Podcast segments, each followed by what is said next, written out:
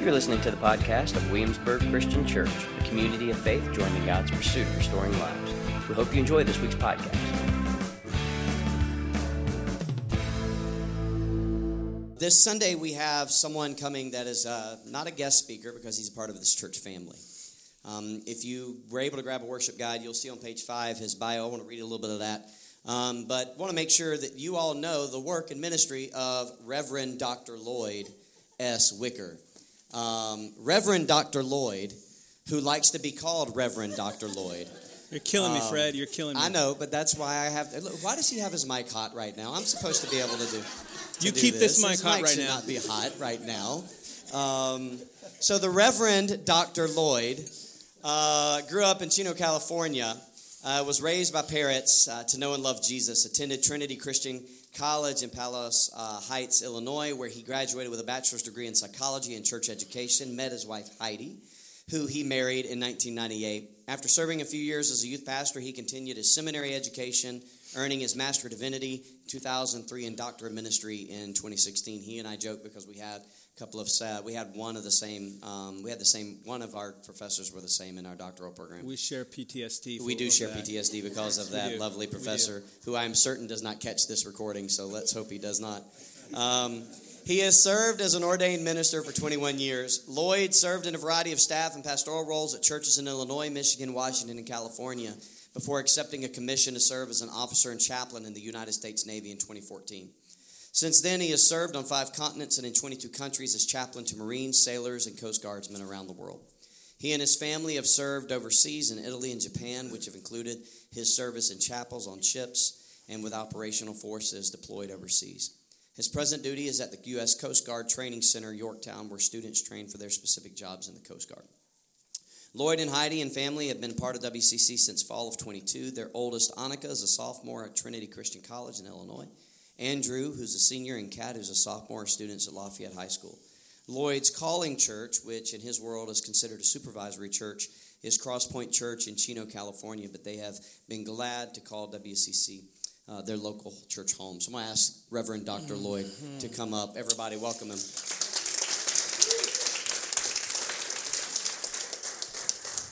If he's on good behavior, he's called the Right Reverend Dr. Lloyd. So usually it's just Reverend um, Dr. Lloyd. Had somebody once say, You're too irreverent to be called Reverend Fred. I was like, You're right. Not everybody can be a reverend. I, that was just part of my angst with the title sometimes, I. I So- know, I know, right? Um, so, Reverend Doctor. Hmm. Uh, so, really, tell tell us what. Uh, let's just get into this. What led you into congregational ministry? You did that for quite a while, and I then did. share with us what led you out. Yeah. So, you know, I, I I grew up in a in a Christian home, as you had mentioned earlier, and product of a Christian school, and had great Christian teachers and great Christian youth leaders. That I think, um, you know, as I came into high school, saw things in me that I didn't see in me. And really encouraged me to keep that door open for ministry in some way, shape, or form. I might give you names of teachers. They leave that kind of impression on you, right? I thought they were crazy, so I, I graduated and went to college for nursing, which lasted a semester. Because uh, come to find out that New Testament Greek and anatomy and physiology cannot be taken in the same semester without losing something. And in my case, it was my mind. So, um, so you know, the writing was on the wall, and, and that's okay. So, shifted to psychology, church education, had a chaplain at college that opened the door wide for me to become a youth pastor at the church that he ended up going to pastor um, before I graduated, and uh, and loved my little world of youth ministry. I did. It was great. Uh, congregation I felt comfortable with, if you will, uh, and uh, had had folks in that church that kept encouraging me too to not stop, keep going. Um, you need to go to seminary. So wrestled with that, and uh, and and finally moved. Uh, Heidi and I moved to, to, to Michigan, where I went to seminary, and um, found myself called to a church in Washington State where I could serve as a as an associate pastor, which is the fancy title for doing everything the senior pastor doesn't want to do. Which is why we don't have that title So, here. Yeah, yeah. So I did there. that for a while and really enjoyed it, but also found a love for preaching that um, nobody was more surprised than me, because as I said earlier, standing in front of people, um, I too will go home after this and probably sleep all afternoon um, because I'm an introvert. Uh, you won't notice that for a little while here, but yeah, the energy is just draining, right? right? So it's not your fault, it's me. Um, but uh, that led me to a, a, a, a, I guess, solo pastor kind of church. There was, there was really nobody uh, else on staff uh, to Central California, where I, I pastored for, my goodness, how many years was it? 2008 to 2014. Um, that's also where I learned a lot about me, uh, namely uh, in the form of clinical depression and medication and counseling, and realizing that while some of that was probably in, in me, I also realized that, and hear me well on this, we love you, but pastoring some churches is hard. I don't know if you realize this, but there's studies out there like three out of four pastors are on antidepressants right? Why? I don't know. But I, I will tell you that in that place, um, I got to a point where I took my ministry credentials, if you will, uh, put them in an envelope, sent them to my denomination, and said, I know I can't quit, so get me out. And thankfully, I uh, had a wonderful mentor, uh, who became a mentor, I should say, who, uh, who had been given that document and said, uh, we'll talk about this when you're of sound mind to make this decision. Because I don't think you are right now. And, that, and that's, where, that's where the depression thing, I think, came to. Uh, I mean, it was, it was brewing for a long time, but that's where it was not able to be concealed anymore, right? right? Um, and, and realized that I could not, uh, I could not leave that church in the way that a lot of my predecessors did. I needed to be well first. I didn't want to be run out. So I waited and started looking into other types of ministry because while I never felt called out of ministry, I certainly realized through, through work that I was doing with cops and firemen and in hospitals uh, with chaplaincy that that was life giving. And that was still absolutely ministry. But pastoring a church, at the time, I'm not sure I'll go back, but right now, I'm really happy where I'm at in a warfighting institution. I hate to say it that way, but um, but yeah, it's it, there's there's a different kind of ministry there, and um, I love what I get to do. But it was a hard it was a hard road. You said to me that there is you found more grace in a warfighting institution than you did pastoring a church. Yeah, that's it, that's true. Yeah. I did, I did. Um, there there is a there is almost a church like community in the military, and if you've been in it, you know. And if you haven't, you probably think I'm talking crazy talk. But there, there is a community there that, that just catches you. And um, yeah, it's been so, amazing. So you've, you've, we found out it, after post COVID that about, uh, I know in society we call it the Great Resignation, but in the church yeah. world we called it the Great Resignation as well because many pastors left ministry, church ministry after COVID because all the conspiracy theory and political ideology and just the challenges of navigating that season. Uh, many churches even closed down.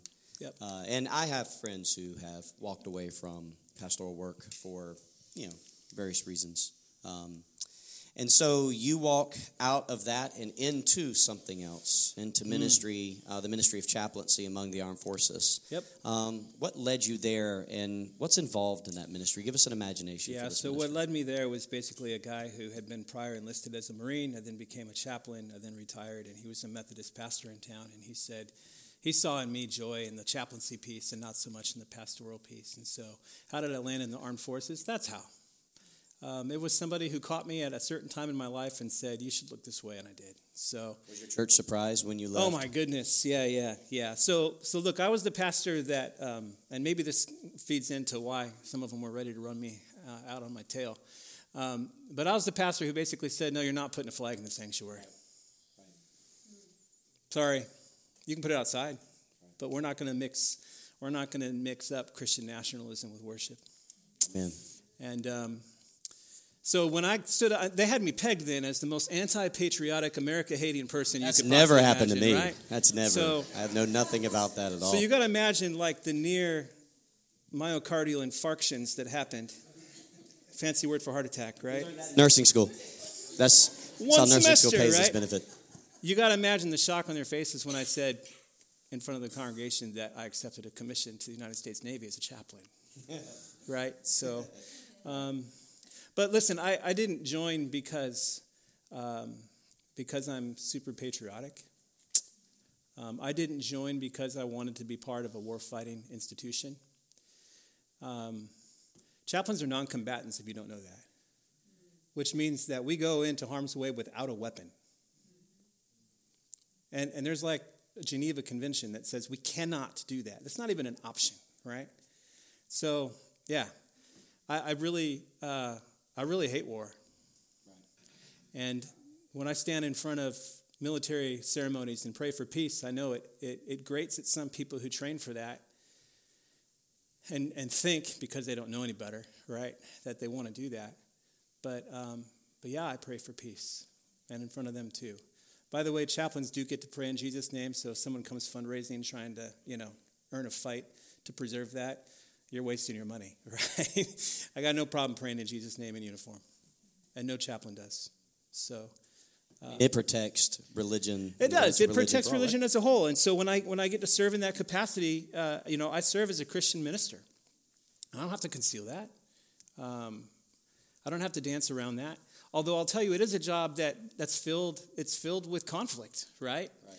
Um, because, and tensions. Because the other thing that I that I get to do that not every pastor could do is make sure I advocate for people of faith that have nothing to do with mine. That's right. Right. So when my Muslims want to celebrate Ramadan, I'm the guy who goes to the mat to the to the dining hall and says we need to accommodate this. Yeah. Right. And pick your faith because there's all kinds of others I could throw in there too. But it's, it's, it's the freedom. It's, uh, the military is not a religious organization, right?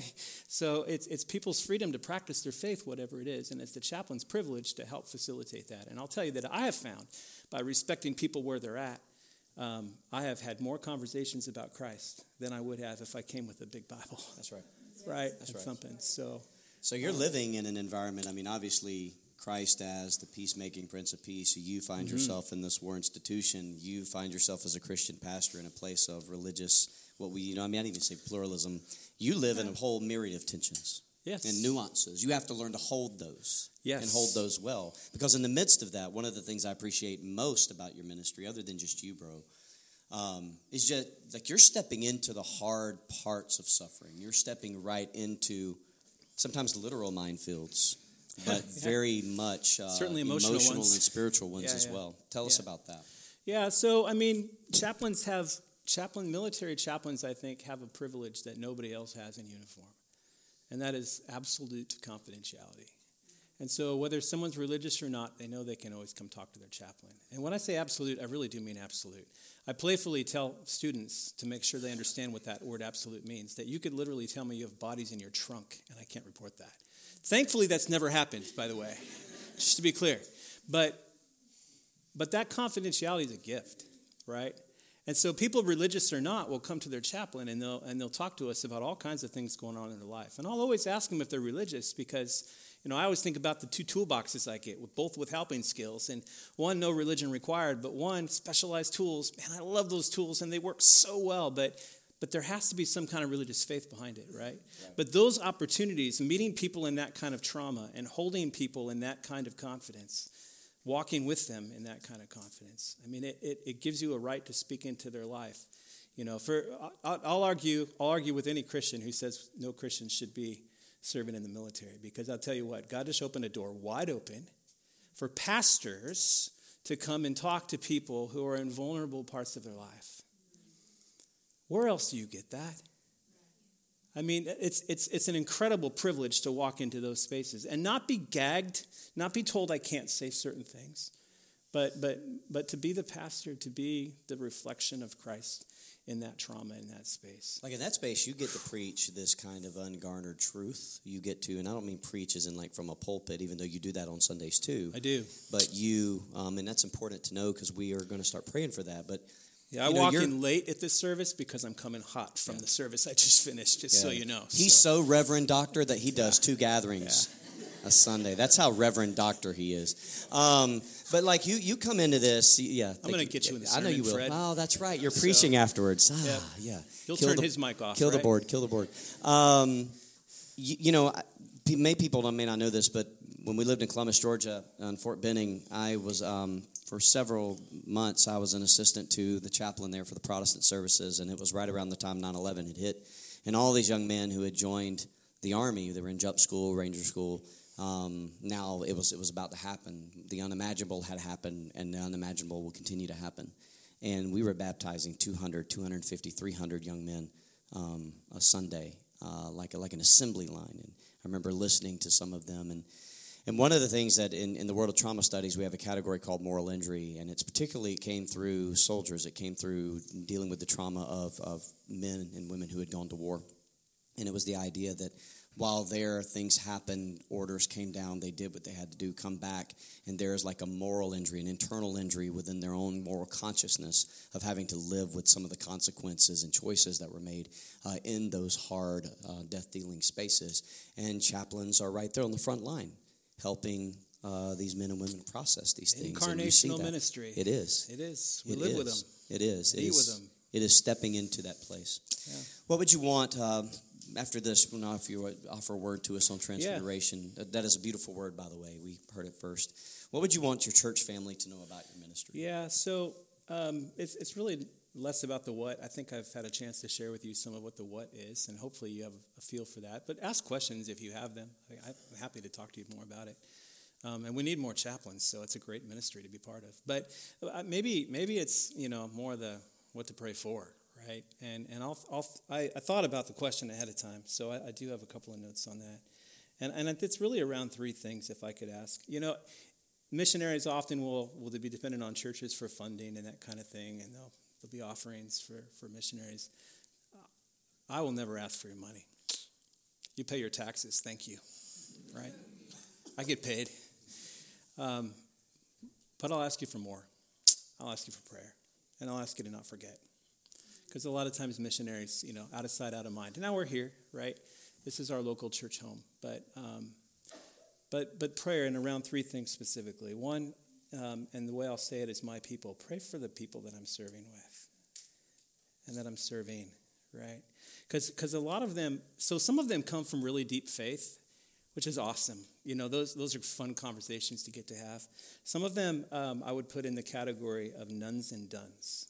So, in other words, they'll be asked what their religious tradition is, and they'll check the box none.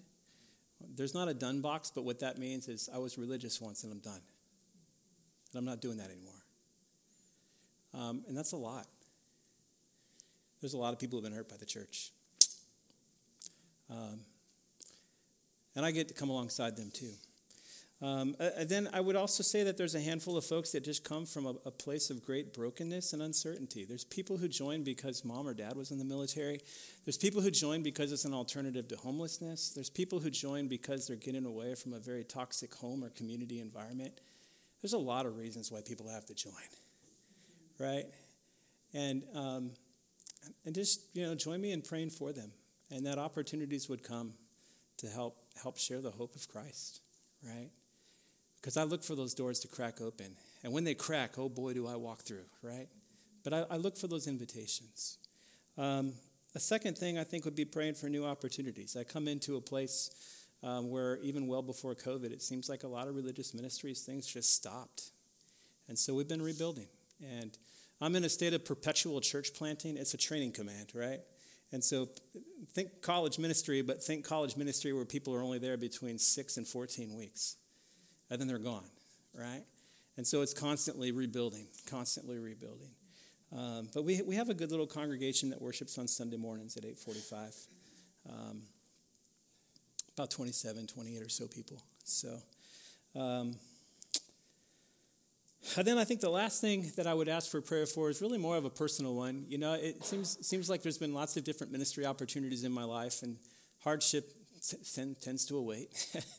Um, and um, here, here it's a lot of some, some really more personal health stuff. So I, I do have a vestibular disorder or disease that um, is fairly, well, fairly new. I've, I've been struggling with it for probably five years. It hasn't been diagnosed for that long. But um, at some point it's going to take me out of this military position. It's not going to kill me. So when I say take me out, I don't mean die early, right? I should have said that in the first service too. You made that about as grim as it could be. No, no, no. I don't Had people that at all. going, "What do we need to do for him?" But it is the Like, kind of incompatibility thing, right? It's like it won't work for military service, and so, um, and it's progressive, um, and I know that. So I, I just I'm, I'm praying, I'm praying that it, it stays not any worse than it is, or even better, that it would get better, right? Right, Which right. would be nothing less than a miracle.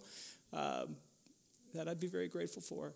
Um, but but also the grace to know that you know even in that you know god god leads us and guides us and directs us and so but right now i mean it's a disease that tends to come when people are at the height of their career and sure enough i'm 49 years old and loving what i'm doing right about a halfway point in my uh, in my time in the navy but it is a battle and it gets in your head sometimes so uh, on the occasional sundays when you see me stumbling to wake, make my way up here it's because my world's turning about a thousand rpms right and uh, it, it, look, it looks like a drunk walk, but it's not. It's not intoxication. so Well, one of the reasons why I felt like it was important for Lloyd to share this, I'm sorry, for Reverend Dr. oh, Lloyd sheesh. to share this with us. Um, for one, he's a part of this church family. For two, it's a ministry. For three, it's a ministry in the midst of suffering. For four, he's a peacemaking son of God in a war making world, and he's entered into the places where Christ is also found. And for five, many times we pray that God protect the men and women in uniform, and that is a fine prayer. But we need to also pray that God heal the men and women in uniform because God is using God's sons and daughters to do that. And, and we'll find that maybe some of the bullets and bombs will cease when the healing actually takes mm-hmm. place and shalom flourishes, right? With human flourishing happens. And so it's important to see that Christ is underneath all of the rubble of the bullets and bombs. And both the oppressed and the oppressor can be liberated from the gospel just in entirely different ways. And we need people like Lloyd in those spaces proclaiming that kind of good news of new possibilities in a world that is committed to its violence and power. And I'm just grateful for his heart. He's a good man, and I appreciate his thoughtfulness. And on that note, why don't you offer us a word on transfiguration? brother? All right, we can do that. Thank you. Yeah. And thank you for the invitation to get to do this. So, and I, I really mean that. This is an incredible honor for me. Um, I love sitting down there and listening to Fred, especially a guy who preaches every week. It's nice to also be fed once in a while. So, um, outside of the sermon work, that is. Uh, but this, this is an incredible honor. So, um, if you were here last week, then you, like me, probably uh, probably witnessed uh, a rare thing, maybe even a miracle. Some would say, right? I think it was Fred's shortest sermon in the last year and a half. Right, the last year and a half. But as, as I was listening to it, I, I should also say, I, I love it, Fred. The, beauty, the beautiful thing about listening to you preach is that time can go by, and when it ends, I look at my clock and I can't believe how much, you know, time has passed. It doesn't feel, it doesn't feel that long at all. So, um, but as, as I was listening, listening to it last week, it struck me that uh, one of those amazing God moments, right? That, that, that Fred talked about how he was working on another sermon leading up to that, and it wasn't working. It just wasn't coming together. And, and, and that happens sometimes, right? It evokes usually a lot of panic in people like me, anyway. I don't know how it does for you, Fred, but um, especially when it's Saturday night and you still don't have anything, right? Um, but but God does that sometimes, and God redirected Fred to a different theme and a different text where he talked about God speaking in the wilderness. Do you remember? And there was a Hebrew word he taught us. Anybody know what it is? Midbar. Yeah. Well, you all remember. Midbar. And so you may recall some of the things that he talked about how in the wilderness, everything's stripped away, all those things that bring comfort, all those things that bring security stripped away, out of reach. The people who, and the places that, uh, where we find trust and comfort and security, no longer there to give us comfort, no longer to bring us security. And so I was listening to Fred a bit last week, and I was wondering if this was the introduction to this week's sermon or if I'd be changing my text, right? Um, come to find out that, uh, that I, think it, I think this is a two part series that we didn't talk about ahead of time. Um, and yet it's, it's working out really, really nicely. Um, I love it when God does that, right? Mark 9, there's a story um, about Jesus that also appears in the Gospel of Matthew and the Gospel of Luke, um, which, you know, all the stories of Jesus and all the Gospels are important. But when you see it recorded three times, right, that should get your attention a little bit. So, um, and it's called the Transfiguration. And it just so happens to be, and we've been talking about it this morning already, right? This is Transfiguration Sunday. Um, it is uh, typically the Sunday just before the season of Lent, right? Um, and, and Transfiguration Sunday, I think, sends us to a text that sets the stage for our life together through the season of Lent and leading up to Easter. But before I even go there this morning, I, I, I want to call attention to something that's really important about the Gospel of Mark. And I, am sorry I don't have slides up, so you, and there's probably nothing in the Church Center app, but I bet you have apps on your phone with the Bible, right? Or maybe you have a Bible with you. Uh, Mark chapter 9 is eventually where we're going to go. But, but before we get there, I want to talk a little bit about Mark chapter 8, right? Because um, because there's really something important that happens in Mark's gospel at this point. And it happens toward the, toward the end in Mark chapter 8, verse 27.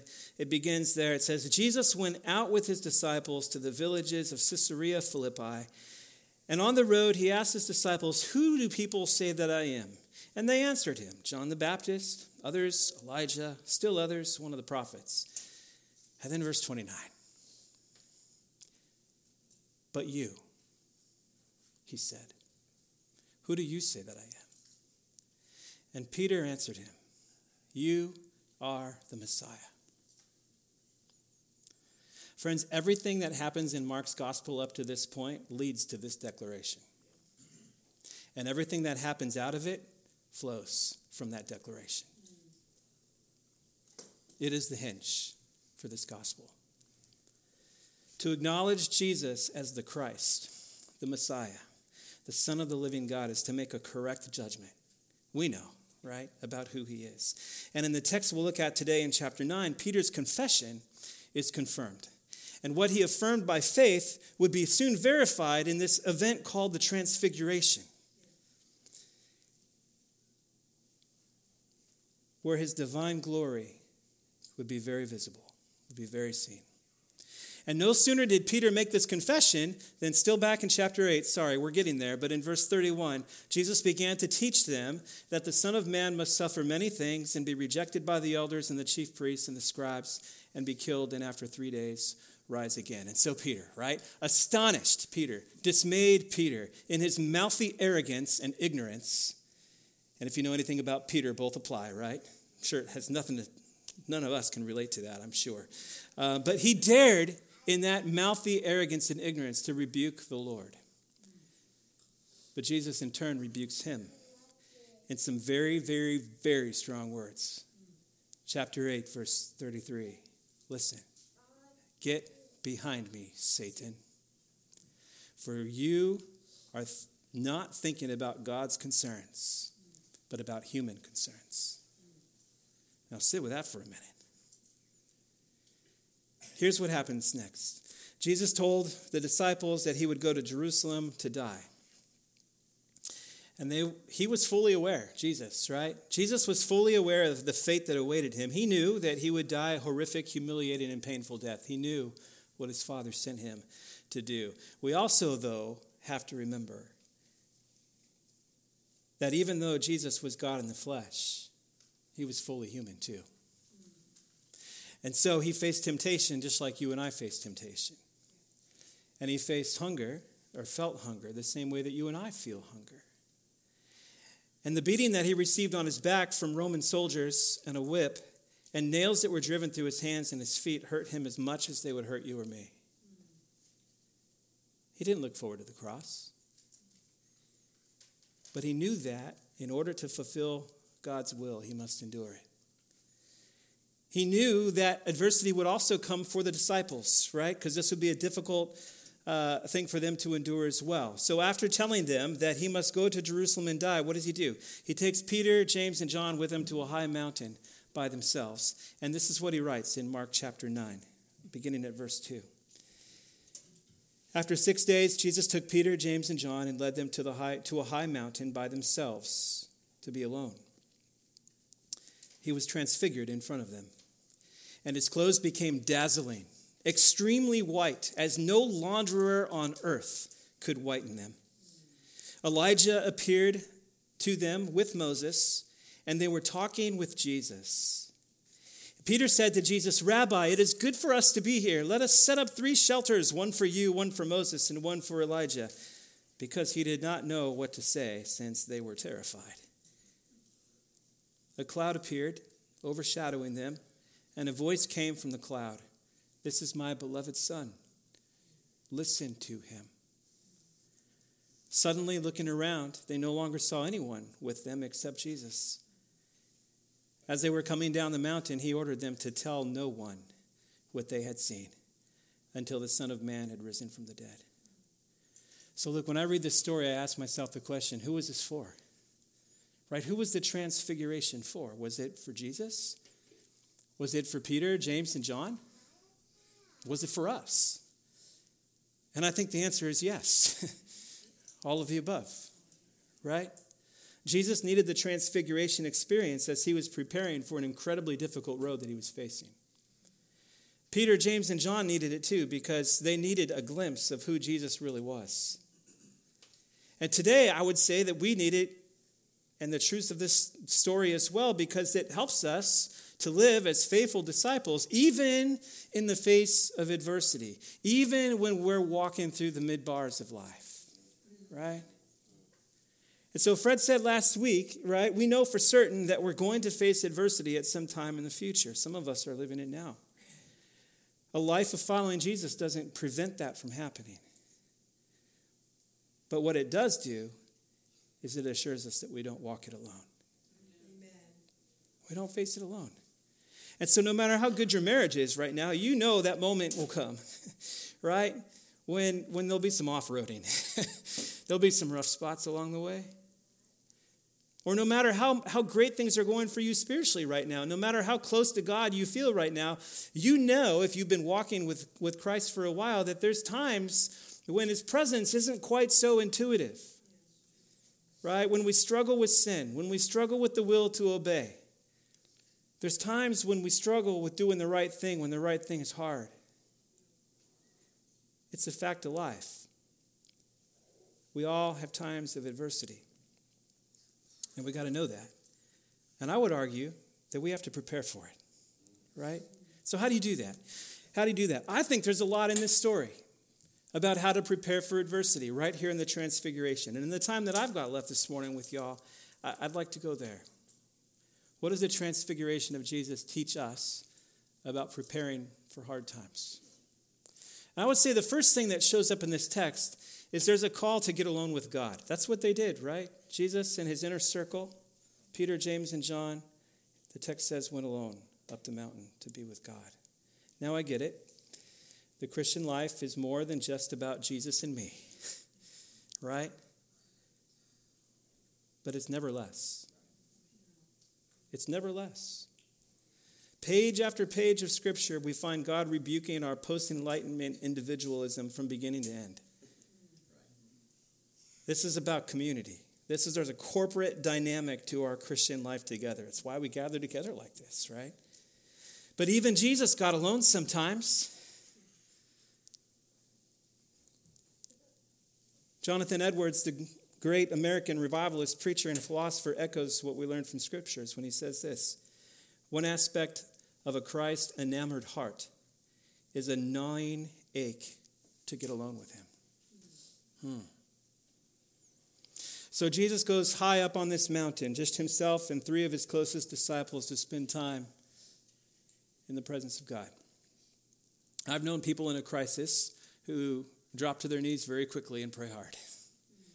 I've also known people in a crisis who don't. And some maybe start to convince themselves that God must be mad at them or that they're getting somehow something they deserve. Or maybe they're just arrogant and they think, I can get through this. They're not desperate enough yet, right?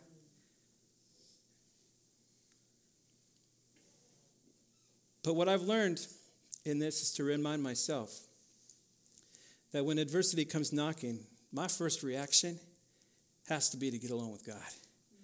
And I think yours is too.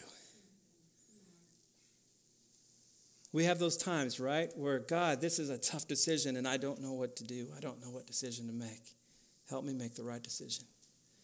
We have those seasons in life when we're struggling to, with the will to obey, right? So, God, give me the strength to obey you.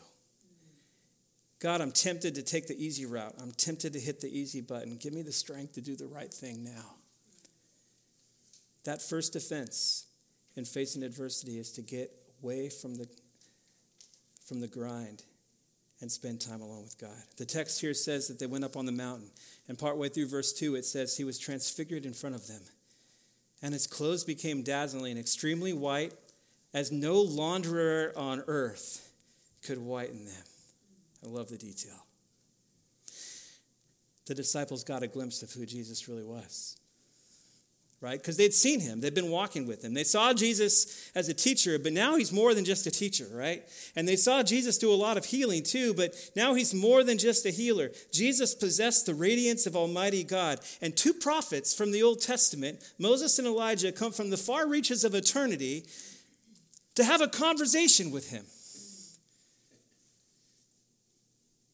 The disciples got a glimpse of who Jesus really was. And in the coming days, they'd need it. Because they'd see him later arrested, and they'd see him they'd, they'd watch him viciously beaten in a public forum, stripped, mocked, and nailed to a cross. And they needed this glimpse. They needed to hang on to this glimpse as they struggled with their own fears, as they struggled with their own failures. I think the transfiguration was done for Jesus' sake too right? There's a sense in which he needed that transfiguration experience to strengthen him as he prepared to face a very lonely road to the cross. That time alone in God's presence to get a glimpse of the glory of God and to find strength in that. And you and I need it too. You and I need it too in the face of adversity. We need time alone with God to get a glimpse of His glory. How do you do it? How do you do it? I got a few ideas, but this is not a comprehensive list, folks. I think one of the ways we do that is by meditating on his presence, remembering that he's with us no matter what storms come our way, and turn to the promises of Scripture, right? Uh, Hebrews chapter 13, verse 5 I will never leave you or abandon you. Words of Jesus that we find in Matthew 28 Remember, I am with you always, even to the end. So we get along with God and we remember his promises that we'll never face anything by ourselves, that he's with us. In addition to meditating on his presence, I think there's a call to remember to meditate on his power. And again, I could go to probably 100 different texts in the Bible. But one that comes to mind is in Psalms chapter uh, 89, verse 13. You have a mighty arm, your hand is powerful, your right hand is lifted high right? So when we're feeling weak and when we're feeling helpless, for us to remember that God is not weak and God is not helpless. He's all powerful and he's got the ability to do exactly what needs to be done. So meditating on his power and remembering who we're dealing with, right? And this one, stick with me because it's a tougher one. But it's meditating on his purpose in our life in the midst of adversity. Right? The adversity that we face is not meaningless. Jesus didn't go to the cross simply because the events of the world spun out of control. There was a purpose, there was a reason for his suffering. And I would submit to you this morning, as much as it might be hard for us to hear at the wrong time, there's a reason for ours too. That God's in the business of redeeming, because that's what he does, right? God's doing a work in your life, and storms are sometimes part of that. And if you don't want to believe me, then let's look what 1 Peter says. You rejoice in this, even though now for a short time, if necessary, you suffer grief in various trials, so that the proven character of your faith, more valuable than gold, which though perishable is refined by fire, may result in praise, glory, and honor at the revelation of Christ. And so at the onset of the storm, right, we get alone with God, we get a glimpse of his glory we meditate on his presence and his power and his purpose. We get along. Another thing, in addition to that, that I think comes right out of the text, right? I love it when the text has all the points for the message. this isn't me. Listen. One word. Listen. So after we open our heart to Him and we pour out before Him and tell Him all of the things that we're struggling with, we got to get to the point where we stop talking and we listen so that we can get some perspective, His perspective on the situation. So Peter got a glimpse of the glory of God. And he says to Jesus there, partway through verse 5, Rabbi, I love this, right? Rabbi, it's good for us to be here. Let us put up three shelters one for you, one for Moses, and one for Elijah. Now, I got to stop there for just a minute, right? Have you ever had one of those moments in your life when you uttered something foolish because you were anxious or just didn't know what to say? Right. I imagine that's how it was for Peter here. His tongue temporarily disconnected from his brain. He was kind of known for that. But think about in the context that it happened, right? in the face of one of the most extraordinary sights described anywhere in the Bible. I say one of, because there are some others too. I love how Mark and actually Luke's gospel does this too, right? They apologize for Peter, explaining that he was so terrified that he didn't know what he was saying, right? And so Peter, as was his custom, he gets a little bit ahead of God and he probably thought, you know, worshiping on this mountain's great. We kind of heard what's coming next, and but but this is a good spot to be. This is far more enjoyable than that walk to Jerusalem where we're going to watch him die. So let's just stay here. let's just stay here. Have you gone on spiritual retreats before? You know what that's all about? Right? Going up on those, we'll call them mountaintop experiences, those times that we wish we could just last forever, right? Out of range of our cell phones, not having to deal with the day to day stuff of our life, no bickering with one another as close to heaven on earth as I've ever experienced. And you never want it to end. But here's the thing we're not called to live our lives in a state of perpetual retreatedness. We're called to live in the day in, day out grind of the real world. And so Peter's idea may have sounded really good, but he didn't have God's perspective on the situation. So what does God do but get his attention, right? A cloud, verse 7, a cloud appeared overshadowing them, and a voice came from the cloud This is my beloved Son, listen to him. And then Matthew's gospel adds another layer of detail to that, too. His version of the story adds, And when the disciples heard this, they fell face down and they were terrified. And yeah, they were. And you would be too. Right? They just heard the audible voice of God. And if that wasn't enough, they heard God Himself speak what Jesus has been telling them all along. So it was true, right? That Jesus would soon go to Jerusalem, that He'd meet His death, and that realization was sinking in. And of course, they were overwhelmed with fear. Right? Right after God tells Peter, James, and John to listen to Jesus, the very next thing that Jesus says to them, and again, it's the beauty of kind of going to some of the other gospel texts that tell the same story because there's layers of detail uh, that, that vary a little bit. But in Matthew 17, this added detail comes into this event. Jesus came up to them, right? They fell on their face with fear. And Jesus came up to them and said, Get up. Don't be afraid. Did you get that? Get up. Don't be afraid. What do you do when you face adversity? Honestly. I'll tell you what I do sometimes. Sometimes I cower. Sometimes I hide. And sometimes I'm overcome with fear. And Jesus tells his disciples, and he tells you and me, get up. Don't be afraid. Have courage. What you're about to face is going to be tough, but you're not alone. I'm with you. And many times before we face a storm that we know is coming, what do we do? God, get me out of this, right? And his response is often, I won't get you out of this, but I'll get you through it. Get up. Don't be afraid.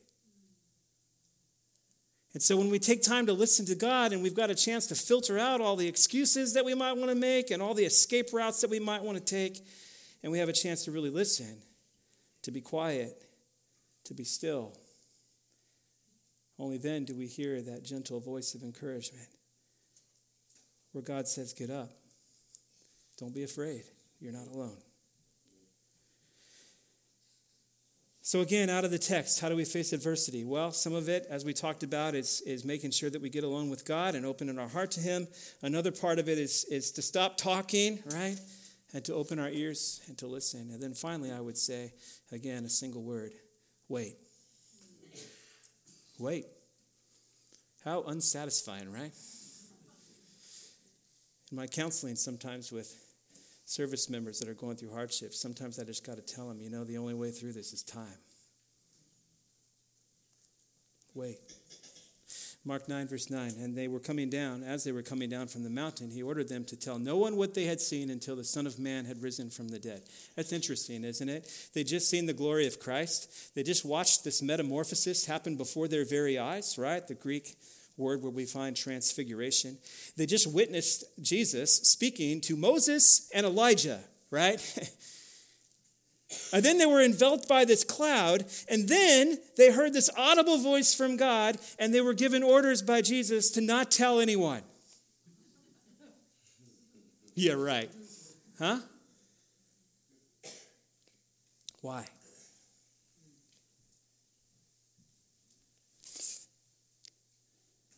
I'm going to guess that they didn't fully understand what just happened. They didn't know what just happened on that mountain. They needed some time to think about it. I think part of why Jesus says, wait here until after the death and resurrection is because it's only after those things that that mountain experience would start to come together, would start to make sense. We've heard Jesus say it before, but this time is a little different. It's the last time he says it in the Gospels. And Jesus also gives this added instruction that basically says it's not forever that you have to be quiet. It's temporary, it's not permanent. And Jesus reminds them that while it's true ad- adversity is coming, that he would go to Jerusalem, that he would be killed, it's not the end of the story. There'll be resurrection. So wait. Wait until then. So we face adversity, and the same is true for us. The story doesn't end with a storm, does it? The story doesn't end with defeat. The story ends in victory. Right? And so you may face trials and tribulations, but on the other side of adversity is resurrection, and our name is on it.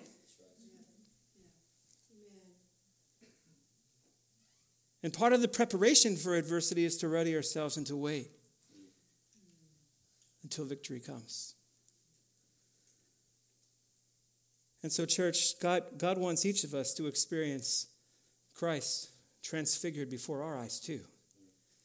Right? Just, just like it happened with Peter and James and John on the mountain that day, he wants us to develop a clear picture of who Jesus is, who he really is. He wants us to know Jesus personally. He wants us to know Jesus deeply. He wants us to know Jesus intimately. I love how Tom Wright puts it, or otherwise known as N.T. Wright, if you've read some of his books, right?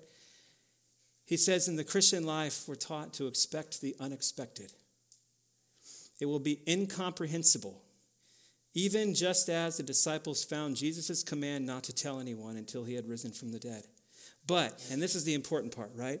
But if we discovered a faith with nothing unexpected or incomprehensible, nothing to shake us from our cozy, normal existence and assumptions, we could be fairly sure that it wasn't the real thing. So, this is something that you don't get just from parking your backside in a seat on Sunday.